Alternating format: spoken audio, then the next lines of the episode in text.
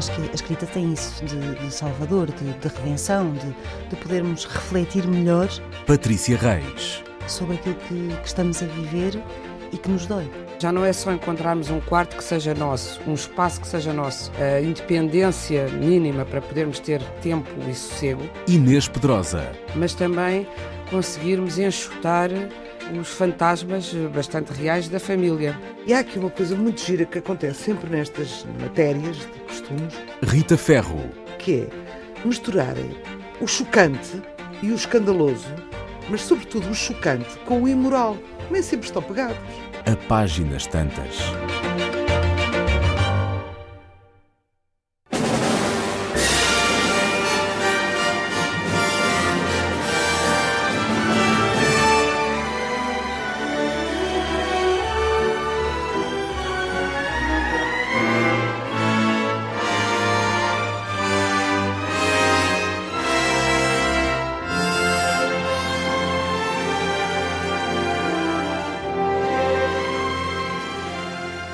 Começámos de uma forma diferente o programa de hoje. Eu só queria que reconhecessem esta banda sonora de um clássico, a adaptação do romance com o título Gone with the Wind e Tudo o Vento Levou, da escritora e jornalista americana Margaret Mitchell. Vocês adivinharam logo naquele momento mais... em destaque, o que seria, não é? O que seria? O que seria? Uh, Mas um... também foi o único livro que ela escreveu. Exatamente. Com um impacto. E é, é? esse, é esse o, o tema. Impacto, uh, é esse o sem impacto. Foi impacto. Foi o único. Foi o único. Aliás, eu acho que uh, não, mas ela também ficou um bocadinho. Ela ficou rica. Querida, uh, ficou rica, ficou. Cinema, mas morreu. Nunca mais trabalhou, que era não foi por isso. Não, não, não. Não, não, o que tu dizes. Ela foi atropelada por um táxi à porta de casa e morreu cinco anos depois só. Pois, portanto, ah, tinha muito tempo para escrever tinha outro muito, livro. Sim, ela, ela o que é que a fez não, não escrever? Mas é, esta, é este o tema, pior. Portanto, uh, e é este o mote da conversa de hoje, um, um livro de sucesso. O que é que isso pode uh, fazer a um escritor? E eu começo pela Patrícia. Eu acho que o caso mais estranho, de alguma forma, ainda assim, é a Harper Lee, que publica o Não Matem a Cotovia. E depois anuncia aos oitenta e nove ou noventa anos, não consigo precisar, acho que era oitenta e nove, que agora sim tem um segundo livro. Uh, isto cinquenta ou sessenta anos depois do Não Matem a Cotovia, com, com o qual também deve ter ficado rica, como diz a, a Mas Rita. Alguém se lembrava quem e, era depois e a, desse tempo todo. A verdade é que se tornou um livro de culto, não é? Um, não, estou a dizer uma... depois quando ela disse que ia apresentar sim, o segundo sim, livro sim, sim, foi um grande sururu e tentar entrevistas e depois ela morre e depois o filho e depois o legado e os papéis e essas coisas todas. Mas o que é engraçado são estes livros de one shot, não é? Acontece uma vez. O Tudo o Vento Levou é um, é um caso paradigmático, mas há mais, há muitos mais mesmo. Um, eu não creio que, uh, que seja caso único. E não sei se, tendo muito sucesso, e o sucesso significar um retorno financeiro muito grande, a pessoa, uh, como dizia a Rita, vai, já, já lhe dá dinheiro para comprar uns casacos e uma casa na praia e mais não sei o quê, e portanto já não, não está para isso, ou se depois paralisa. Eu lembro-me do, do, de um autor que ganhou um prémio há uns dois, três anos, dizer que uh, este é o meu primeiro livro, eu agora não sei o que é que vou fazer a seguir. Ou então aquele autor que tem um livro com um grande impacto, estou-me a lembrar do Adeus Princesa da Clara Pinto Correia, por exemplo, um, e depois parece que nada chega àquilo, ou a Casa do Pó do, do Fernando Campos, Campos. Ou, percebes o que eu quero dizer? Aquele livro que fica, que marcou bem, este é o autor daquilo. A Inês diz com imensa graça. Ah, muito obrigada. Inês, não sei o que é, mas, mas, mas, é, mas, tá. não, mas é um piropo. Não, mas ela diz com muita graça, e tu também já ouviste, Rita, e se calhar tu também, Fernanda, que cada vez que me falam do Fazes-me Falta, eu penso, caramba, parece que não escrevi mais nada a seguir, não é? Sendo que ela escreveu mais não sei quantos livros a seguir, por acaso, igualmente mas bons, melhores, por acaso, não, não igualmente, igualmente, igualmente melhores. Eu, eu gostei mais do Desnorte. Ora, pronto, olha, estás a ver. E eu, e eu, mas eu percebo isto, que é aquele livro que te causa aquele impacto, não é? E que fica contigo e tu olhas para o autor e dizes... Epá, aquela é aquela pessoa que escreveu aquilo e aquilo foi aquilo que me marcou mais, aquele, aquele livro. Uh, como é que tu, como autor, superas isso? Esse impacto? A Inês não, não superou calmamente, não é? Um, A Rita também. também como a, Rita, como a mulher não chora, não chora é a mesma sim, coisa. É a mesma coisa, não é? Mas também superou. Tem também que escrever. Tra Trabalha-se muito. Trabalha quem muito. trabalha muito. Agora, não, quem se empanica, não é? Como foi pois, o caso panicar. da Isolda Nóbrega, a primeira musa de Saramago, é vamos dizer isso. Que faz um livro que tem uma data de prémios, o Viver com Outro, e depois fica, fica sempre um bocado aterrorizada sobre o que escrever a seguir. E não, não deu esse passo. A, a Durrace também dizia, a determinada altura, numa entrevista qualquer que eu li ou ouvi há não sei quanto tempo, também dizia, ok, o amante, sim senhora, mas quer dizer, não é... A minha obra não é o amante. eu, não, eu não sou a escritora do amante só, hum. não é? Uh, e tenho muito mais para dizer além disso. E mas isso não tem a ver com um, um pouco com a relação que o escritor tem com a própria literatura ou com aquilo que escreve? Uh, por assim? exemplo, a Rita... E a Inês, e se calhar tu também, Patrícia, hum, há, há uma relação muito próxima com, com a escrita, não é? Vocês têm um prazer enorme em, em escrever, uh, tenham o livro sucesso ou não, vocês continuam a escrever. E se calhar o, o objetivo é de quem escreve um primeiro livro. Hã? O prazer é mais caro. E com prazer é mais caro. Não, é com prazer é mais caro. É uma luta cor que passa. Sim, mas vocês é uma... não, não vivem sem isso, quer dizer, é. parece que está, está na pele. Sim. Sim. E é há pessoas que têm outra relação com Sim. isso, não é? Mas eu, por exemplo, eu não sei se o Patrick Süskind, que escreveu o perfume, também escreveu uma coisa, uma pérolazinha chamada O Contrabaixo, que eu adoro. Eu não sei se o homem não terá continuado a escrever. Por exemplo, não, não sei se não terá continuado a escrever, mas, publicou, há, mas... mas há pessoas que, por isso, simplesmente optam por não publicar. Uh, uh, e bem, tem que respeitar isso. Na verdade, não sabemos se estas pessoas deixaram de escrever. Nem a Margaret Mitchell. Se optam por publicar, como dizes, se se esgotam um bocado, às vezes, é. não é? Quem não consegue escrever um livro depois, não é? Temendo que haja comparações para o resto da vida, é que também está, está bastante inseguro, não é? Uhum. Oh Inês, mas, por exemplo, há pessoas que só têm uma história para contar. Têm aquela história, Exatamente. tiveram uh, uma série de anos a pensar nela, a produzi-la. Ou não, ou precisam mesmo de pôr cá fora. Ou, e, e, e põem esse texto, esse romance, esse, esse poema, essa poesia cá fora, e depois é o deserto. E, por acaso, esse livro é um sucesso. Uhum. Acontece, pode acontecer assim? Acontece, e eu penso que foi o caso da Harper Lee, claramente, do Sim. Não Matem a Cotovia. Toma Aquila Mockingbird agora. Já teve estou tantas... a dizer este porque é o que me Não, ocorre. não. Ele, ela só escreveu esse livro, e mesmo o segundo livro que ela escreveu é uma variante. Chegou-se a... Quando ela já estava para morrer e quiseram fazer o sucesso com o outro livro dela e foram buscar o outro, era um esboço daquele, no fundo. Era uma variante daquele, Exato. portanto não... Uh, e, e por isso, neste caso, parece muito evidente, chamava-se To Kill a Mockingbird, e já ah, não, mate, não mates a cotovia, há não, não sei quantas ah, outras sei versões quantas, da cotovia, sim, sim. Uh, em português e em outras línguas. Uh, mas eu claramente acho que esse é um exemplo de que só tinha aquela história para contar, mesmo. Era uma história, é uma história forte. Já não me lembro se não se passou com o pai dela. Penso que sim, porque tem a ver com o tribunal e com o julgamento injusto, com a injustiça em relação a uma pessoa que é uh, um, um negro injustamente acusado. Uh, e ela tinha aquela história, provavelmente por razões, uh, enfim, de justiça pessoal, de fazer justiça. Eu vou dizer uma coisa, se calhar, muito escandalosa. Eu não considero que quem tem um livro, seja ele de... de também há quem tenha um livro de poesia, bom, não costumam ser os best-sellers que são os romances, e não tenha mais nada.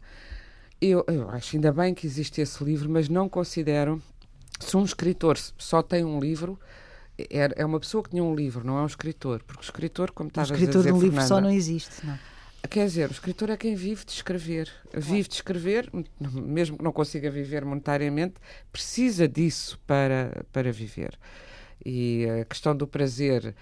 Eu devo dizer, quando era mais nova, dizia, ah, é um grande sofrimento e tal, mas agora com a idade, já relativizando e com o tempo, se fosse assim um, um, um desprazer tão grande, eh, e muitas vezes os, os leitores, quando ouvem essas conversas, dizem, então, se, sem tanto sacrifício, façam lá outra coisa qualquer, não é? É evidente que a gente não sabe fazer mais nada bem. Mas, ficamos desempregados. Mas é assim, claro que é, é um trabalho solitário, angustiante, porque exige muita exposição, exige muita reflexão, exige, exige virarmos do avesso. Mas, mas é, é, eu, eu acho que é um prazer fazer isso, porque eu perco a noção do tempo enquanto estou a fazer isso, entro noutro mundo e, por muito difícil que seja, é de facto o meu grande prazer.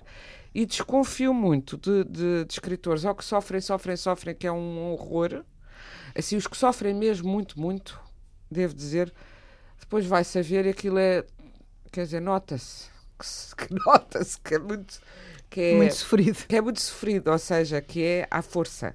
Porque a pessoa tem a voz ou não tem, tem que saber ouvi-la. Há muita gente... O que acontece muito, é, eu acho, é que há pessoas que têm uma voz. Se têm o azar, ouve o que eu te vou dizer, o azar de ter um grande sucesso muito cedo, são muitas vezes devoradas pela voz desse sucesso, são engolidas no grito do sucesso e, e perdem-se de si mesmas. E, de facto, nós temos ouvido uh, ultimamente, nos últimos anos, porque quando nós todas aparecemos, Ser, ser jovem não era qualidade, era, uma, era um defeito temporário. Isso vai-se curar, mas para já é um defeito. E agora é uma grande qualidade. É, ser pá, jovem é... é jovem e não dás erros português e tens quatro ideias, pá, é, gênio. Pá. És um gênio. Ora, diz-se a uma pessoa que é um gênio e a pessoa fica intimidada. Eu tenho visto acontecer até pessoas com muito talento. Alguns conseguem uh, perseverar e ultrapassar passado um tempo. O, e alguns recolhem-se e desaparecem e depois voltam a publicar um bocadinho mais tarde, mas é sempre hum, difícil. Uh, estou-me a lembrar assim, mais para trás para, aconteceu isso.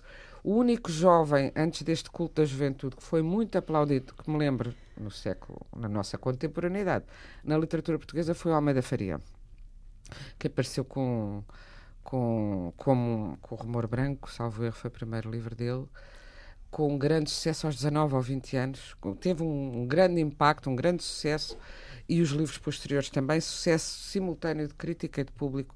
Tinha uma escrita muito desempoeirada, muito nova, muito pouco, pouco cerimoniosa, e de facto uma voz muito própria, e foi assim, mas esse foi acarinhado e teve vários livros, muitos livros durante a juventude, e agora, infelizmente, porque eu gosto muito dos livros dele, por exemplo, já há décadas, vai fazendo de vez em quando um livro de viagens, deixou de publicar.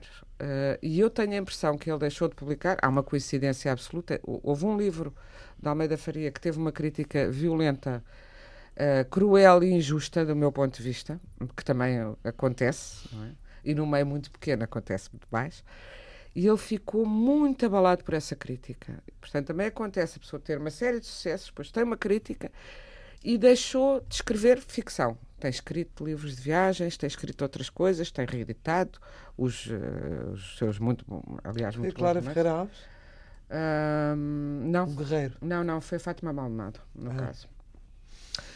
E, e, e, e, portanto, o que é uma pena, mas a pessoa pensa assim, nós... E eu já lhe disse a ele, porque precisamente já lhe disse há muitos anos, até porque sei que ele tinha outras ideias de continuação, de... só que a ideia que ele tinha era continuando esse romance que levou uma talhada, então já não teve coragem para. Eu acho que a uma certa altura nós temos que fechar os, uh, os ouvidos para tudo, para o mal e para o bem, porque o bem também nos amolece. E sobretudo aquele bem que é dizer, ai, ah, aquele seu romance lá está, como dizem, ah, quer dizer, se me vem a falar de um romance, sistematicamente de um romance que eu escrevi em dois mil e dois, e às vezes a pessoa diz, bom, mas eu entretanto tenho, ai, o que é que tenho escrito? Pois, pois é, fez mais alguma coisa? Eu digo assim, eu, eu adoro o Milan Kundera, por exemplo. Então li o primeiro e fui procurar tudo o claro. que havia, mas as pessoas em geral não fazem isso. Li aquele, gostei muito, muito. Já li cinco vezes. Já, já experimentou ler uma Os vez. Outros? Uma das cinco que leu este, se fosse dar uma hipótese. Ou não dão a hipótese, ou podem dar e não gostar tanto, mas eu acho que muitas vezes nem dão a hipótese. Não. Há um que é sucesso, corre, vai correndo boca à orelha, depois as pessoas não têm aquela curiosidade de coisa. Mas... depois a gente vai dizendo, olha, mas eu já fiz, e, e, e às vezes também ouvimos dizer, ah, pois eu vi esse, esse o seu do ano passado, mas aquele era muito melhor. Uma pessoa pode... Desmoraliza. Ter, desmoraliza, porque claro. Diz, então eu devia ter mudado de profissão há vinte anos, ou dezoito anos, quando publiquei esse livro, não é? Mas tem de se pensar que Para já, olha, o sucesso imediato não quer dizer que seja o sucesso. Quer dizer, tudo isto é muito relativo. Defende, e muito, muito relativo, sim. Olha, o Melville, eu já, acho que já contei neste programa esta história, mas havia dois grandes amigos escritores contemporâneos que eram o Melville, autor de Moby Dick, e o Nathaniel uh, Hawthorne, autor de uh, A Letra Escarlate, que é, aliás, um belo romance. Mas A Letra Escarlate hoje ninguém fala disso, até houve filme e assim, mas ninguém... Foi um sucesso estrondoso quando apareceu e ele ficou rico com esse. E o Moby Dick foi um flop, mas um flop. O Hawthorne, o, Hawthorne, o Melville tinha aparecido com um primeiro livrinho, agora nem me lembro assim de cor do título, que teve algum sucesso, então entusiasmou-se, pôs-se àquilo que seria a sua grande obra. Aquilo vendeu-se, vendeu dez exemplares, vendeu muito. Ele viveu o resto da vida uh, desesperado, escreveu pouco mais, também aquele romance é um romance grande, não é?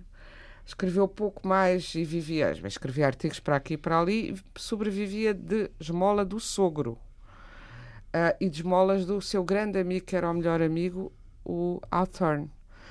E depois... O tempo encarregou-se. Ora, de, claro que de... o autor é-lhe indiferente que hoje não o leiam, porque ele viveu uma grande vida e como de sucesso. E, e também é indiferente ao, ao Melville que hoje seja tão lido. Uh, e Mas tem... o, o outro morreu na, na, na obscuridade. O, o Melville, sim. Morreu na morreu, miséria, praticamente. Exatamente, não, e na obscuridade, mesmo em termos de romance, que depois hoje em dia é um clássico, não é? Sim, pois é isso. Pois é, é tudo exato, muito exato. volátil e nós não podemos deixar-nos. Uh, ah, eu sou maior porque me disseram, porque há imensos maiores que morrem e ficam mortos para sempre. Ou também dizer, disseram que o meu livro não presta, portanto eu não presto. Não. Aí pensar, olha, no Sandor Marai, que se suicidou, sim, sim, porque ninguém ligava aos livros dele, e depois de, de anos de ter morrido, agora é um sucesso internacional. Essas coisas são muito... Uh, bom, uh, eu acho que o ponto de partida é também essa relação uh, se calhar amadurecida ou saudável ou não com, com o que nós estávamos a falar, de, com a literatura, não é? Uh, também leva-nos à história de ser escritor ou não ser escritor com uhum. um, um livro. Uhum. Uh, mas eu agora uh, até uh, uh, voltava aqui a um autor uh, que é moçambicano, autor, escreveu um livro de contos que é uma referência para muitos autores africanos que uh, não são do país dele, ele é moçambicano, e ele fica um bocadinho perturbado quando, uh, passados cinquenta anos, as pessoas uh, dizem, mas não escreveu mais nada, porquê é que não escreveu mais nada? E eu vou só aqui ler a frase que ele deixou a propósito dessa pergunta. Não sei o que é, o que é que aconteceu, sou protagonista de uma vida cheia de episódios. A reincidência na literatura criativa não foi o meu caminho. Nunca estive longe da escrita de todo o tipo que se pode imaginar, porque ele tem vários trabalhos importantes uh, e que têm um impacto social, mas a ficção nunca mais me encorajou a publicar livros. Ponto. Quem é ele? Quem está é, no ele? Seu direito. É Luís Bernardo Onuana. E está tá no seu direito. E está no seu direito. Está no seu direito, claro. Uh, portanto, aqui temos uma... Mas não é um escritor a... de ficção. Pois não. Ponto. Estás a ver? Isso significa que não é, exatamente. Isso significa que ele não é um escritor de ficção. Significa que a ficção não, não, não lhe serviu de apelo uma vida inteira para, para tu teres a necessidade... Porque às vezes escrever e ficcionar é uma maneira de tu reorganizares a tua cabecinha. E isso, para um escritor, é uma coisa muito importante. E é um exercício, eu não diria diário, mas é um exercício que tem que ser regular, caso contrário tu deixas de respirar. Uh, ele não sente essa necessidade, claramente. Uhum. Portanto, ele não é um escritor de ficção. Então, os contos uh, aconteceram-lhe. Uhum. É isso. Uh, aconteceram. Um, estes sucessos... Mas ele não sabe. Ele pode ter tido, inclusivamente, medo da ficção. A ficção, o romance, é um trabalho... Assustador. Assustador. Assustador, não é? Um, e ele também pode... é isso. Ah, isso o romance, não é? Em particular, intimida muito. Intimida, e intimida com razão, ao próprio. É uma maratona. Agora vou fazer um romance. Eu digo esta frase e já estou acanhada. Pronto. Ela agora está tão contente, está a escrever o diário. Ele pode ter escrito isso, mas eu não me lembro se disseste se foi um sucesso, não foi? Foi um, foi um sucesso. sucesso foi um sucesso, é uma referência. E a partir daqui, ele ter medo de dar o segundo passo, porque é perfeitamente normal. Um, no meu caso, por exemplo, como tenho um contrato, não é? Uh, e, e vou ganhando desse contrato. Está no operariado da escrita. Uh, eu estou no operariado da escrita, portanto, quer dizer, mesmo que eu quisesse ir embora, que já me passou isso muitas vezes pela cabeça, mais até pelo meio do que pela própria escrita. O meio literário desgostou-me bastante. Uh, estou um bocadinho já empenhada nisto, ou seja, agora separo, como é que é? Agora vou o quê? Vou, vou, não sou, vou num canto, não faço mais nada, não, não sei o que é que faço. Sou boa a arrumar gavetas, dizia a minha mãe, e, mas não sou má a arrumar carros, mas pronto. Olha, uh, muito bom. Pronto, mas uh, voltando, voltando a... Olha, lembrei-me agora de pegar outra vez na Harper Lee, que houve ali uma cenobeira de sucesso de, por causa da, da amizade dela com o Truman Capote. Eu acho que também há esse, essas coisas. Já o grupo de Bloomsbury também é assim, nem todos eram é. maravilhosos, reais, não era? Não, claro, mas, fico, mas houve ali uma cenobeira em relação àquele grupo todo. Aliás, essa de... coisa dos grupos é muito engraçado. É muito porque engraçado, eu acho que há, há muitos... uns que beneficiam, há vivem à bola. E os outros estão a ver que lhes cai alguma coisa de pauras e tem assim. Mas isso também acontece aqui? Uh... Até não acontece. Ah, oh, aqui mais do que oh, nunca. Oh, aqui mais do que nunca. Bom. Uh, não, não pus por nós, Fernanda, mas há uma espécie, olha, não, quando eu apareci, depois apareceram uma série de pessoas atrás de mim, atrás desta literatura mais um, descomprometida com a grande literatura, não é? Um, diziam, a certa altura, porque fui eu, depois foram duas ou três que vieram a seguir, que de repente era uma girls band. Uh-huh. Nunca como hoje se está a ver um boys band como... Só que as girls band eram maltratadas. As boys band... Os boys band são, são, são insensados. São todos os Beatles. É, é verdade. É só é tudo verdade. Beatles. Olha, pois também há aqueles casos, Fernanda, que eu me lembrei, uh, que escrevem só um livro, que é o caso do... No, ou, ou que nem chegam a escrever, que é o caso do, do, do Cessário Verde. O Cessário Verde, por exemplo, teve na escola um grande amigo, o Silva Pinto. Aliás, estes, estes dois exemplos que eu trouxe, o António Nobre e o Cessário Verde, perderam-se na tuberculose com trinta, aos trinta, muito poucos hum. anos. Portanto, uh, o Cessário Verde não chegou a publicar nada em vida, foi um amigo que, totalmente ao seu critério, resolveu publicar as coisas que ele tinha publicado neste ou naquele periódico. E o Nobre escreveu apenas um livro, O Sol. Só, portanto, só. É, é quase uma pergunta de almanac, quem foram os, os escritores que escreveram só um livro, vem sempre o Cessário, que e não, não escreveu, não escreveu um livro, houve uma coletânea póstuma, e o, e o Nobre, que escreveu um conjunto de poemas chamado Só. E o Camilo é. Peçanha, que também não escreveu livro nenhum, foi a Ana foi Castro, Ana Castro Osório, Osório. Que também fez, também. Pronto. Não, mas esse escreveu e ela publicou, não Não, é? Não, ele tinha poemas soltos, ela, ela adorava. Ela compilou. Exatamente. Ela é que organizou o, com o, o filho dela. Ela, de alguma forma, dela, não já. tinha a necessidade da publicação. Pois. Pois é? Há aqui outro caso, que é o Chauderlos de Laclos, que escreveu As Ligações Perigosas. Perigosas. Considerado hoje em dia um dos maiores romances do erótico, e não só do erótico de francês, que era um general do exército, que só escreveu aquele livro, escreveu outras coisas, escreveu uma ópera, escreveu ensaios sobre política e pedagogia, mas nunca, aquele livro foi tão bom, e é tão bom, e eu acho dos romances, olha, isto dá prazer, vamos falar de prazer, que maior prazer me deu, que é, é considerado um bocadinho uma novela libertina, toda a gente sabe as adaptações que houve para o cinema, As Ligações Perigosas, com aquela fantástica... Michelle Pfeiffer e Glenn Close.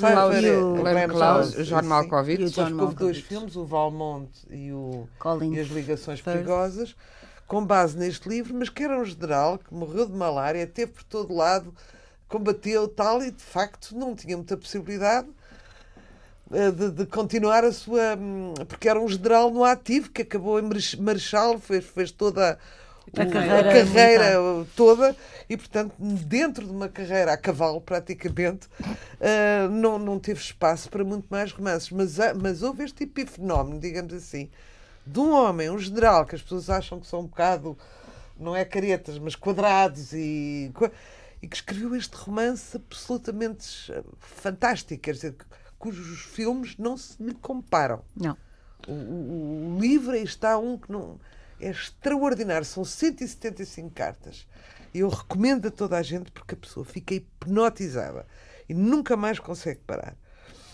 Pronto. Depois há dois casos que eu me lembrei, uh, que é o Mário Zambujal e o Dinis Machado, que escreveram, entre muitos livros, dois, e estão sempre morrerão com associados a isto. A crónica, sim. O Dinis Machado, Machado já sim. morreu. Já, já morreu. Agora. O, o Mário Zambujal tem oitenta e nove anos. Sim, o Mário Zambujal anda por aí, anda fresco, por aí, muito fresquinho. Muito fresquinho. Felizmente. Mas pronto, um escreveu Mário... a crónica dos bons melanos e outro escreveu Zambujal, o que diz Molero. Foram Dinis os primeiros, uh, os primeiros grandes, os primeiros, os primeiros mesmo best-sellers extraordinários que houve em Portugal foram destes dois homens. Portanto, é natural que com, com o sucesso, mais a, a, a promoção que sempre estranhamente acompanha o sucesso e não o contrário, não é? A promoção devia acompanhar os estreantes, mas acompanhou o sucesso que fizeram.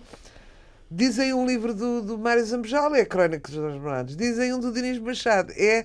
As pessoas ficaram coladas a estes dois. Concordas? Mas é que concordo, mas o que diz Molero é praticamente o único romance. É assim, o Dinis Machado era muito prolífico enquanto escritor de policiais, como Dennis McShade, e não era o único. Ah, houve também o... Agora não me lembro do... Bem, havia um outro que vivia só, um outro escritor que era só de policiais, com o um nome americano para vender os policiais. E acho que eram bons os policiais do Dinis Machado, Dennis McShade. Mas romance de ficção literária ele só escreveu, na verdade, esse. E aí está, e agora lembrei-me disso, porque ele dizia que tinha muita pena de não escrever outro, mas que já tinha, o que ele tinha para contar estava ali, que é a história do sua, da sua adolescência, de como ele cresceu uh, na Boémia, num bairro popular, na rua, na rua, e era uma história de uma geração, dessa geração e do crescer na rua, e era o que ele tinha para contar, e não tinha mais nada para contar. Um, contou-o muito bem. Não estou a dizer que, que não seja não é escritor verdade, que a pessoa tem sempre coisas, porque ele era, tanto que era escritor quanto que escreveu esses livros policiais, que não é uma coisa de, fácil escrever nada, livros policiais nada, nada. Mas assim, de mais pessoal e de mais elaborado era aquilo, e de facto é um grande livro, que não o diminui como escritor. Só dizer-te uma coisa, Rita, entretanto fui aqui ver agora a nossa Wikipédia. A nossa, a Margaret Mitchell teve, foi cinco dias, ela em cinco dias, morreu cedinho, cedinho quer dizer, morreu com quarenta e oito anos, que é cedinho, vamos convir. É a minha idade. E, e publicou isso, com que idade? E publicou com trinta e tal. Uh, ah, mas com, estavas a dizer, morreu logo a seguir? Não, não, mas espera aí, morreu com trinta e tal, não, morreu... Ela escreveu aquilo, ela morreu em quarenta e oito e publicou e em trinta e cinco. Em trinta e cinco, trinta e seis. Pronto, sim. Ficou para aí dez anos, de facto, depois daquilo. treze, sim. Sim. Mas quando foi atropelada por táxi, morreu durou cinco dias depois? Morreu cinco dias depois, portanto não ficou anos. A coisa. Mas, sim, provavelmente coitada, não tinha mais nada para escrever. Mas é, acho um... que ela não tinha mesmo vontade de escrever outro livro, aliás. Tinha um marido um de certeza clássico. Um... Não, é, não me é difícil adivinhar. Mas, olha, que mas há pessoas que querem escrever outro livro.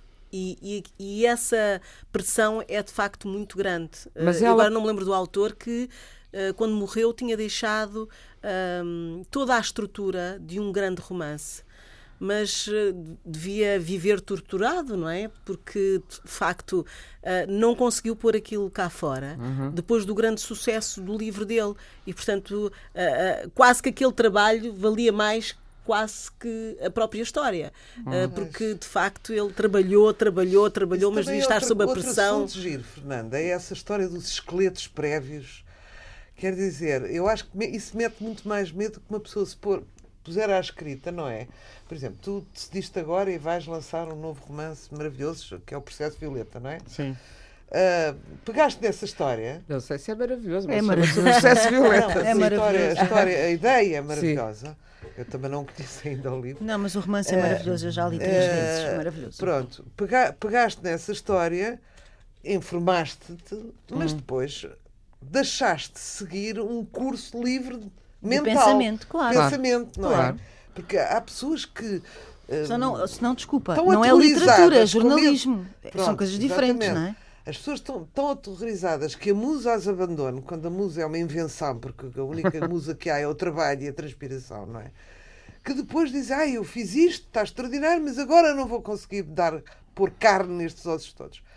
E é um erro, porque há, há um trabalho ao correr da pena que vai surgindo e as coisas se vão construindo e a, a estrutura vai-se fazendo. O que a Rita sempre... está a dizer é que se calhar o esqueleto é, além de, é, o esqueleto é um bocado a forca da obra. É. É. Um esqueleto excessivo uh, torna-se torna-se contrário ao próprio fluir da obra. Eu acho que todas nós, eu quando comecei o primeiro romance, fiz um esqueleto muito, muito esquematizado e depois estava sempre aflita porque, à medida que ia escrevendo, as coisas fugiam para o outro lado.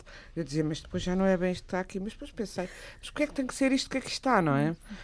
Agora, há quem fique preso com ou sem esqueleto, fica a vida inteira a escrever um grande romance. Há grandes livros, há também escritores... Este, o Roberto Musil, que fez O Homem Sem Qualidades. Homem sem Qualidades. Ele tem outras pequenas obras, tem o Jovem Torless, tem mais duas ou três coisinhas. Mas viveu para escrever uh, esse grande romance, que tem três volumes e são incompletos, porque ele morreu sem o conseguir uh, concluir. São três tijolos, cuidado. E, exatamente, e incompletos. E vou lendo assim aos bocados. Tenho sempre, uh, onde me sento, não é? Televisão em frente, não é? Aquele laboratório que a gente tem em casa sempre. Cinzeiro, alto, televisão, e ao lado tenho sempre O Homem Sem Qualidades, que decidi não, não, não, não ler com método e vou lendo aos bocados. Lendo aos bocados. E dá para ler aos bocados porque é, é, porque é um romance filosófico também. Portanto, muito. Tem e sempre sobre... qualquer coisa boa. Sim, e sobre, uh, uh, sobre o descanso.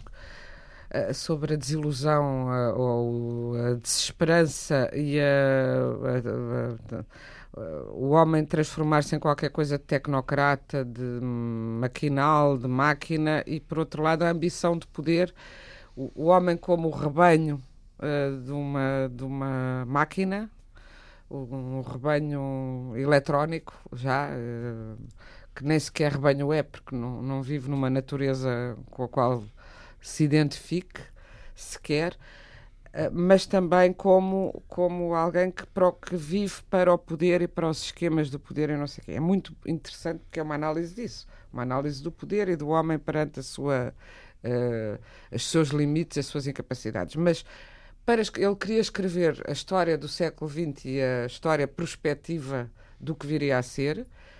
E, e acaba por se perder. Acaba por se perder. São Agora, objetivos, uh, é um romance com, ambi muita, ambição, com muita ambição, com excesso de ambição. ambição. Exato. Pois. Que também muitas Eu, vezes exemplo, é o que perde as obras. Fazer, nós falamos aqui muito do António Bantunes, mas eu notei, não sei se vocês notaram, eu sou leitora do António Bantunes, uh, entre os primeiros livros e os últimos, quando ele começou a fazer livros com maior ambição. Suadizante. Eu não sei se isto foi... Uh, ele não tem arte de fazer as coisas por acaso, mas não sei se foi tão intencional como isso, mas dá a ideia que agora não é vou bater ao Nobel, mas vou fazer grandes livros metafóricos, simbólicos, tal como o, o Musil, que resolveu fazer uma coisa que era a história do século vinte, mas uhum. coisas que sejam umas enormes metáforas da vida. uhum. uh, perdeu-me como leitora, porque uhum. eu senti essa estrutura um bocadinho... Sim. Um, chega, chega a um ponto chega a um ponto em que as, as em que per, se calhar a ambição é melhor do que a autenticidade, é, Ouça, exatamente, exatamente. É, é um talvez isso. seja isso é. um, talvez seja excesso de trabalho. Hã? não, não, estou a falar sério, porque às vezes hum, se conhecem aquela pessoa que às vezes aparece nos cursos de escrita criativa, que é tua amiga e que escreveu um livro e está muito apaixonada com O seu, a sua fase, está muito apaixonada com o seu parágrafo, está muito apaixonada com a sua história, portanto, Sim. para ela ou para ele é impensável tirar duzentas páginas, porque aquilo, é, aquilo tem trabalho e tem pensamento e, e, e está apaixonado. E, e está apaixonada ou apaixonado por aquele processo todo. Uh, e, e muitas vezes é bom e muitas vezes não é bom, porque isso não for bom, não é? Como é que tu sabes se é bom ou não é, é bom? Difícil. Sabes como é que sabes?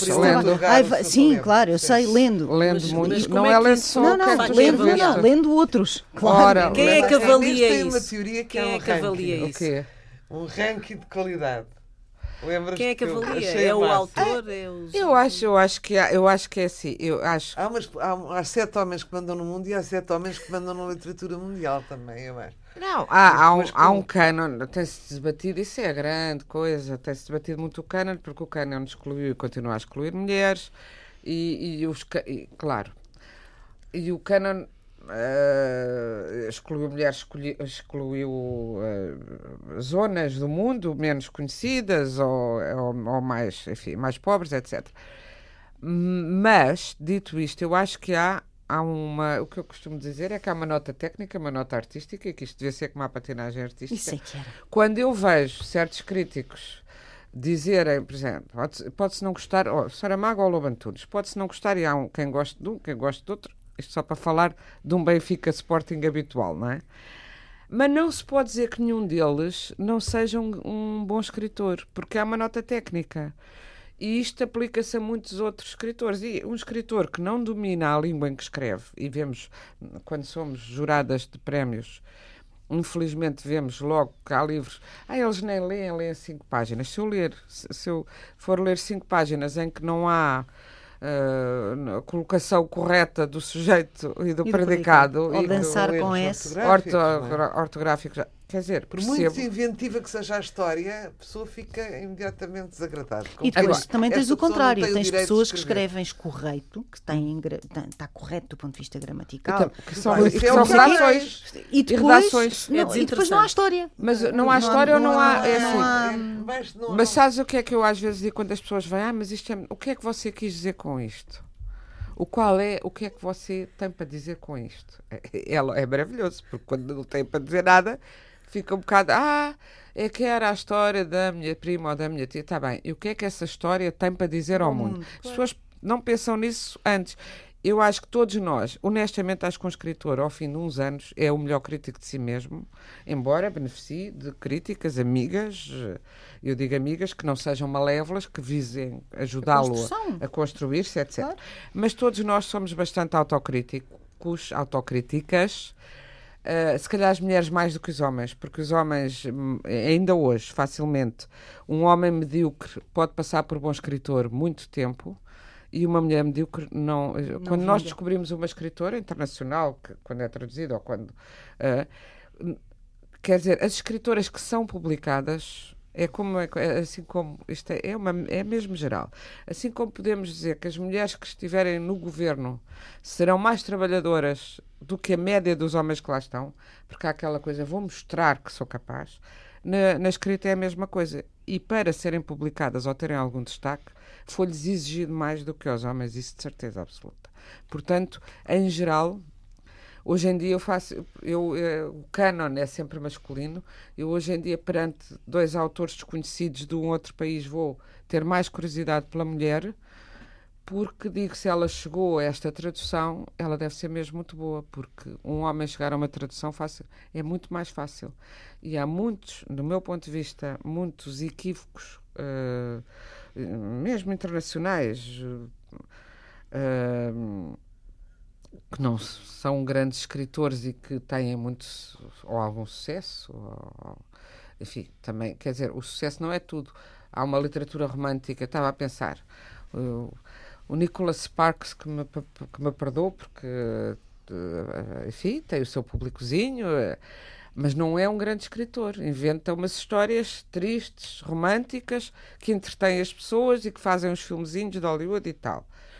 Tem imenso sucesso e não é nem nunca será um grande escritor, porque não tem uma voz, nem conta nada de, de diferente, nem com uma graça diferente. São histórias... em que normalmente há um cancro, alguém morre e alguém vai sobreviver àquele que morreu e pronto. É, e, e são vinte vezes isso. E tem imenso sucesso. Uh, do Temos vi... outro caso. Quem? Não podemos ofender Quem? toda uma nação. Uh, portanto, não me importa dar a cabeça. É o Paulo Coelho. Ah, sim. Ah, sim, pois. sim. Que sim, não se sim, pode sim. dizer mal de Paulo Coelho a nenhum brasileiro, porque nos aperta o pescoço e morremos logo ali. Não, mas pode-se dizer a, uh, muitos, a muitos brasileiros, apesar de tudo. Uh, pronto. Ou da literatura. Não, pode. Mesmo assim, porque mesmo as pessoas, por exemplo, o Marco Paulo, no, o Marco Paulo, disparate, o, o Roberto Carlos, que no nosso tempo era uhum. considerado completamente pimba. Uhum. Não sei se te lembras. Quando começa a aparecer com o calhambeque e não sim, sei o quê. Mas o Roberto Carlos é muito melhor compositor Co do que o Paulo, do que o Paulo Coelho, Coelho escritor. É escritor. Sim, Pronto. Sim. Mas tem, aí tens um caso que são milhões de vendidos sim, em sim. todo o mundo, porque ele está traduzido em todo o mundo. Sim, sim. No fundo, são noções de filosofia de autoajuda, de, de religião, de posições que, no fundo, são refundidas, não é, pela, pela escrita dele, para chegar à maioria com das habilidade. pessoas e por, com habilidade, e, e, e se chega, e se transforma, é porque tem e se dá habilidade. esperança, tem essa habilidade. Mas como intelectual, não, não avança, pois, não, não, não, não é nos avança nada. Há muitos casos desses, não é? Pois, agora, é sempre difícil, quer dizer, é sempre difícil, há um ranking, mas não é... Não é assim, não é número um, número dois, número três. Não é como o ranking das escolas, que, que aliás também é sempre um bocado ridículo. Relativo. Porque, é relativo ao sítio, às pessoas. Agora, o que, há, o que não se pode dizer quando eu digo que há um ranking é porque há essa ideia agora, para sermos todos democráticos, que uh, a literatura oral é igual à Ana Karenina, uh, a história, o António Aleixo, que eu muito prezo, é igual ao Tolstói, quer dizer, não, não, lá, não é. Claro. Uh, e há, há povos que não têm uma grande literatura escrita porque foram, porque, porque foram oprimidos e nem puderam ter estudos, é verdade, mas não vamos inventar que têm, que, nesse, que isso é, é, é paternalismo e complacência. Um, terão outras coisas, que já têm música, ou terão outra, outra forma de expressão. Porque há essa necessidade, foi uma coisa americana do excesso do politicamente correto, de que a certa altura tudo se tinha de estudar, e isso que ainda continua um bocado no cinema, sei lá, eu estou a lembrar porque a minha filha já estudava cinema e teve um ano na, na, na América, e na Inglaterra é, é um bocado assim. Eu espantava-me que ela no segundo ano de cinema, já, ela já tinha lido quase tudo o que se fez, já tinha lido, visto, produção contemporânea de cinema da Nigéria e da não sei quê. E eu dizia-lhe, e já viste o Censo do Visconti? Ou já viste o Hitchcock? Não, isto é em Londres.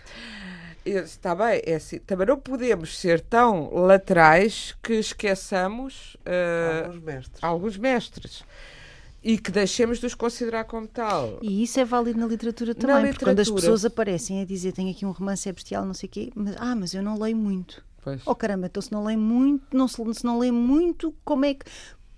Não há escritor que não seja leitor. Isso para mim é uma coisa muito evidente. Agora... Sim, mas também é possível haver um realizador que apareça com uma coisa brilhante em cinema e que não tenha visto os clássicos. Um puto de trinta anos.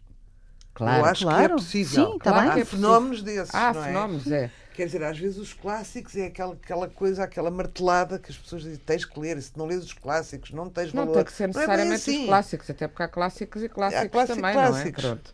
Pronto. E agora, transform... eu acho é que tem de se acrescentar aos clássicos as Virginia Woolf, que não estão lá, as que estão agora há pouco e pouco, Uh, a fazer um caminho. A fazer, a fazer um caminho, mas é muito a pouco e pouco. Coitada. Porque nós. Hã? Estou a ver a Virginia a fazer um caminho. Não, não, a fazer é um própria. caminho. Eu sei, não, já percebi. É... Fazerem com ela. É. Bom, mas seja como for, se voltando ao tema de início, se uh, vocês tivessem um romance a nível mundial, vamos pensar assim, sair das fronteiras portuguesas, etcétera, do nosso mundo, um, e fosse de facto um sucesso que vos que, que, que de facto não tivessem necessidade de trabalhar nunca mais. Mas é que a escrita não é trabalhar. A escrita, a escrita nunca parava. Não, a escrita não parava. Não seriam é, no nenhuma... meu caso, porque já me colho com sessenta e três anos à beira da, dos, dos descontos do Passo Social, uh, e eu acabaria em beleza, acabaria em beleza uh, desvincular-me das editoras não e escreveria. A escrever, Hã? Mas continuaria. Ah. Desvincular-me completamente okay. de compromissos. Essa seria a liberdade. Escreveria uh. se me apetecesse. Qualquer coisa sobre a morte, que é uma coisa que eu gostaria de escrever. Se estivesse a viver uma experiência de morte ou de doença terminal, eu gostaria de escrever sobre isso. E, portanto, tenho sempre matéria. Amor, ganhaste muito dinheiro, estavas a morrer. O cenário da, da é, Fernanda é ganhares muito dinheiro e muita fama, não é estares a morrer, que, por amor de Deus. Não, não, não. Quero falar sobre, sim, quero falar não sobre é? morte. Eu nunca, eu, eu, o que eu faria se eu ganhasse esse, e adoraria, muitas vezes penso, jogo volta e meia no Euro Milhões com essa esperança. Eu o que deixava era de fazer tudo o resto, lamento. Ah, não sei se deixava de fazer este programa porque, já, porque, porque a gente diverte-se aqui. Mas nós, mud, nós mudávamos a hora mas... da gravação. Mudava a hora da gravação, ah, sim. sim. E vamos mudar para mas, mas, mas, enfim, é porque nós todas, a Rita tem um compromisso com a própria editora, não é? Eu não tenho compromisso com a editora e nunca o quis porque, porque, porque sentir-me muito... Porque, porque as editoras dizem, damos-te X por mês e depois escreves o livro. Mas quando a gente não escreve, ao fim do tempo em que esses X é já pagaram o livro anterior, começam a, a pressionar muito. Eu nunca, nunca quis, enfim, vivi sempre de outras coisas. Claro que eu deixaria completamente... Eu, estou de fazer as outras coisas das quais até gosto, mas que me dispersam e que me... Agora, deixar de escrever, não que é isso. Era viver, Patrícia, era viver a, a escrita de outra forma? Era ter a liberdade de dizer eu hoje só escrevo. Pois. Porque é uma coisa que eu não posso fazer, pois. Nem posso dizer todos os dias. Eu tenho que roubar horas de vida à vida normal de todos os dias para poder escrever, porque há iogurtes para pagar, renda da casa para pagar, epá, o normal da vida das pessoas, não é? E de facto eu tenho perfeita noção de que eu não vou viver da literatura, a não ser que ganhe o prémio Nobel e de facto, por favor, publiquem-me lá na, Sué- na, na Suécia e traduzam e não sei o quê. Achas que isso vai acontecer? Não vai acontecer. Como não vai acontecer? E as probabilidades de ganhar o Euromilhões, como diz a Inês, são... Mas podem ínfimas. Todos os que ganham. Ínfimas. As mesmas. Eu no outro dia ganhei cinquenta euros. A sério? cinquenta e nove euros. Paguei cinco e ganhei cinquenta e nove. Acho, não sei se foi o anúncio, se foi dizer desiste que nunca mais vais Nunca mais vais ganhar nada. Pronto, eu acho que isso, essa liberdade de poder dizer eu não tenho que fazer mil coisas, era extraordinária. Era mesmo extraordinária. Fechamos mais uma edição do A Páginas Tantas. Não posso responder a esta? Eu não escrevo, tá bem, mas, não publiquei ainda um, no livro. Um ofício de radialista, diz-me, e de... Era coisas... difícil deixar a rádio. Era? Era ah. difícil deixar a rádio. Okay. Fechamos mais uma edição do A Páginas Tantas, disponível em antena um ponto r t p ponto p t e no Facebook. Teve o apoio técnico de Ana Almeida Dias, numa emissão moderada por Fernando Almeida. Até para a semana. Acho que a escrita tem isso de, de salvador, de, de redenção, de, de podermos refletir melhor. Patrícia Reis. Sobre aquilo que, que estamos a viver e que nos dói. Já não é só encontrarmos um quarto que seja nosso, um espaço que seja nosso, a independência mínima para podermos ter tempo e sossego. Inês Pedrosa. Mas também conseguirmos enxotar os fantasmas bastante reais da família. E há aqui uma coisa muito gira que acontece sempre nestas matérias de costumes. Rita Ferro. Que é misturarem o chocante e o escandaloso, mas sobretudo o chocante com o imoral. Nem sempre estão pegados. A Páginas Tantas.